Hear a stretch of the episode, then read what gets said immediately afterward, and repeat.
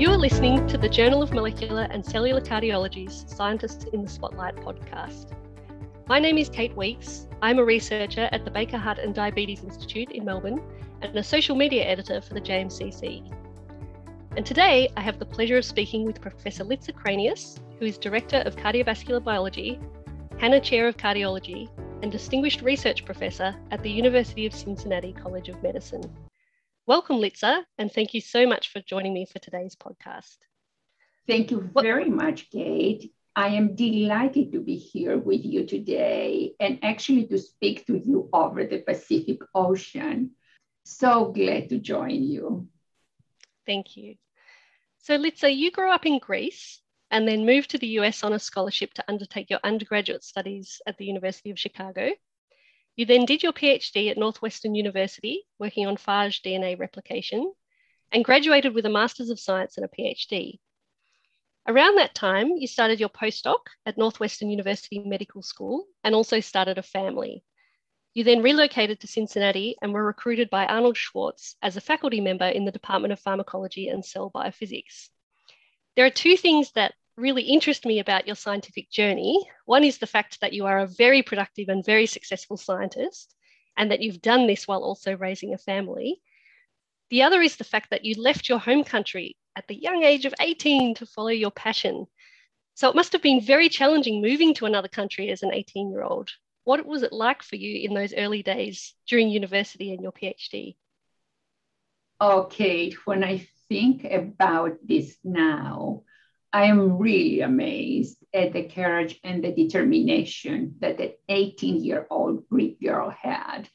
As I left Greece right after high school, I had grown up in a very protective and very strict environment.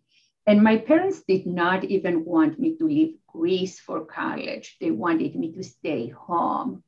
But I was attending a Greek American high school and I applied to several universities for scholarships. I got an amazing scholarship from the University of Chicago. They covered tuition, fees, and spending money for a trip to Greece every year. So I decided to take it, and finally, my parents gave me their blessings. Definitely, I missed my family a lot during the first years here. And I actually wrote to my mother every day, and every day I got a letter from her. Uh, sometimes we joked with each other, and we said that if we were to lay down our letters next to each other, we would actually form a bridge between Athens and New York. This is how many letters we exchanged. It was definitely a hard time for me in the beginning the University of Chicago was tough, and all of us, the best students that entered from around the country, found ourselves on a curve with C as an average grade. But with time, it got easier. Chicago became home to me to the point that I decided to stay there for my graduate school. And I moved to Northwestern University for that. Fantastic. And you still have a very strong connection with Greece. I know how, I know you go home regularly to, to visit your family.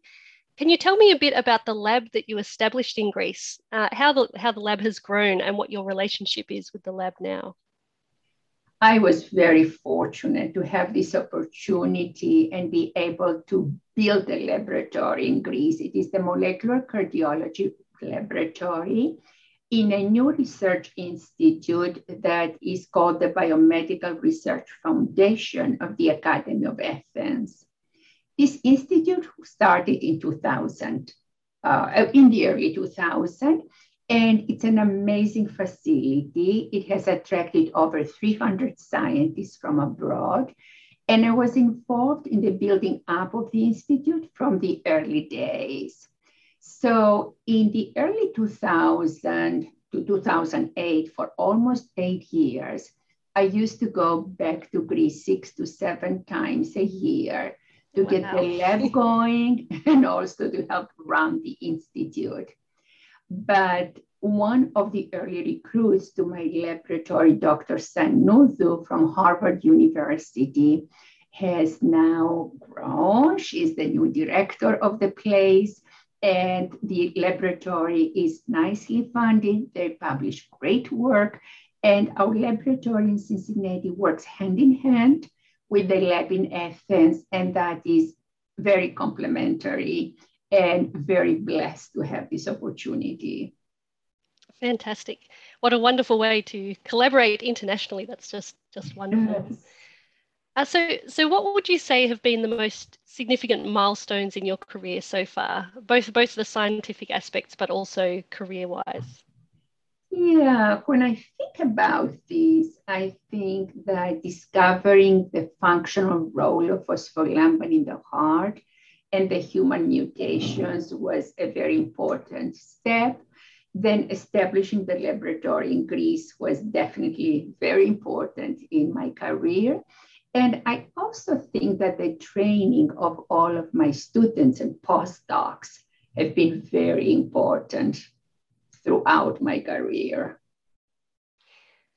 That's something that I'd like to touch on a bit later in the interview is your involvement with, with trainees, uh, because I know that you are a fantastic mentor to many, many people. So I'd like to talk about that a bit later. Um, first of all, if we just focus on your science a bit, we all know you as the scientist who uncovered the role of phospholamban in calcium cycling in the heart and you're often re- referred to as the mother of phospholamban, which I think is really nice. so, can you describe your initial findings regarding this really important cardiac protein and how these findings have shaped the field?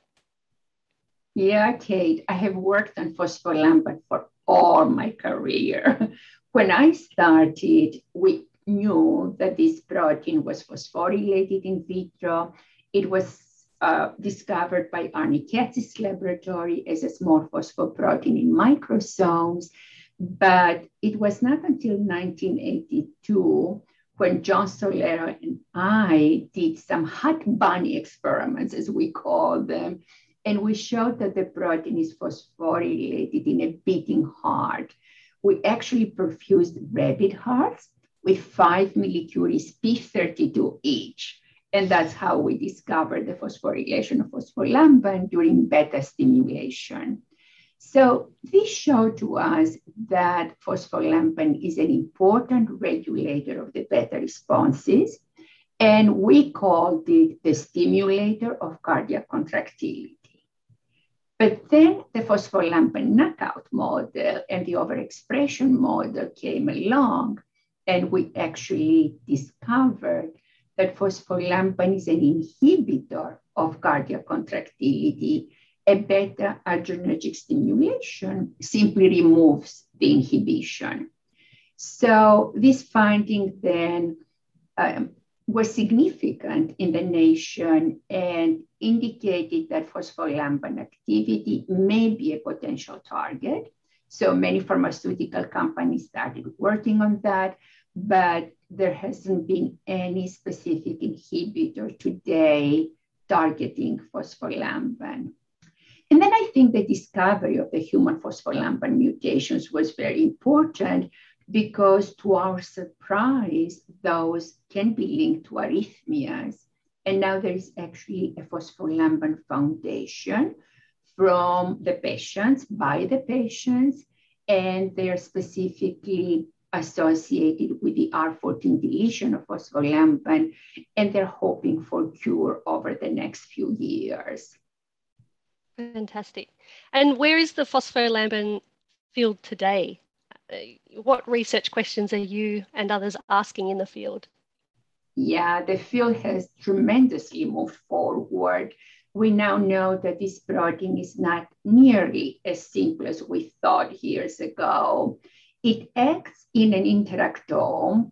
It is interacting with many partners that modify its activity. And it is also present in various subcellular compartments, including the nuclear envelope. So this is a new surprise for us and a new area of investigation. And I think although we used to say location, location, location, now we start saying interaction, interaction, interaction is very important for the function of proteins. Fantastic. And can you tell me a little bit more about the Phospholamban Foundation that you mentioned before? So that was established by patients, is that correct? Yes, that uh, we discovered originally this mutation in Greece, but then years after that, it was discovered in high prevalence, the R14 deletion phospholamban in the Netherlands. So they knew that this was there and it was affecting the patient and the carriers, I should say, and their children. And one of the patients that was actually transplanted started the foundation, and it has now grown with over 1,200 members in Holland, but also there are carriers in Europe and the United States. And we established the US Phospholamban Foundation about four months ago. So this is the foundation. What a great, great initiative. Um, so I'd now like to move on to your involvement with the International Society of Heart Research, which is, of course, the scientific society that the JMCC is affiliated with. Uh, so you've held many positions within the ISHR over the past 30 odd years, um, including a 12 year stint as treasurer of the North American section. How did that come about? Oh, that is really funny. Uh, I was the treasurer for six years and I guarded every single dollar so carefully. So our funds had grown and it was time for me to rotate off and i was sad for that and the council didn't really like that so it was don Bers who was the previous president and then suggested to the council that we change the bylaws and tish murphy was the president at that time so the bylaws were changed and i was allowed to run again for the treasury and I was elected again. So I served for 12 years at that post. And we had a nice um, fund when I came off finally after 12 years. and so you've also been a member of International Council uh, and were a faculty advisor to the North American section uh, Early Career Investigator Committee, which is a very active committee doing great things uh, to support ECI. Uh, you've also advised the International ECI Committee, who organised the symposia, the ECI symposia and activities for the World Congress in Beijing in 2019. And you're a senior faculty advisor for the new committee, which are putting together the ECI program for the next World Congress, which will hopefully be held in person in Berlin uh, next year. And I recently learnt that the North American section now has a Litsa Kranias ECI Leadership Award, which honours your contributions to teaching and mentoring the next generation of cardiovascular researchers. So, I mean, it's clear to me that you are really passionate about supporting uh, early career investigators. What drives you to be such a great advocate for ECI? And what is it about the ISHR that makes you want to be involved in this society?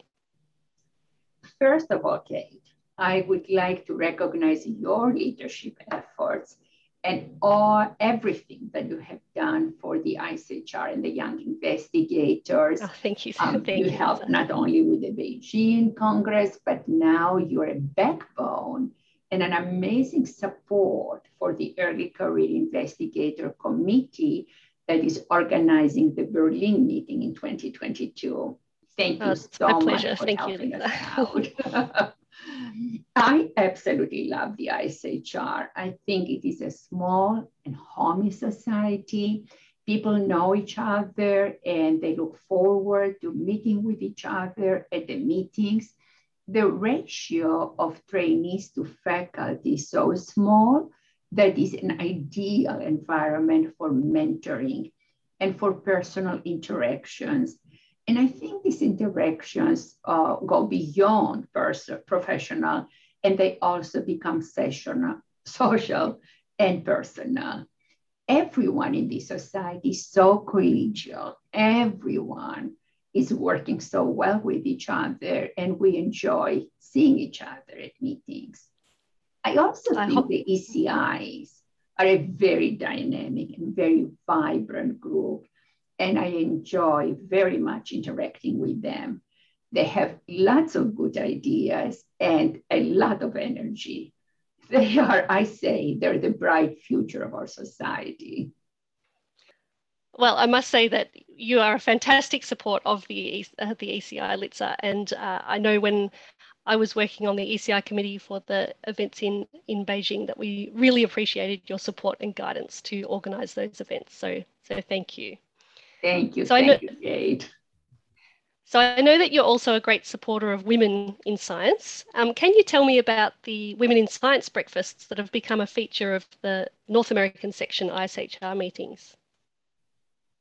Jake, most of my trainees have been female scientists, and I have especially enjoyed that part. We started the Women in Science breakfast in 2017 following the footsteps of Ronglih Liao with the American Heart Association.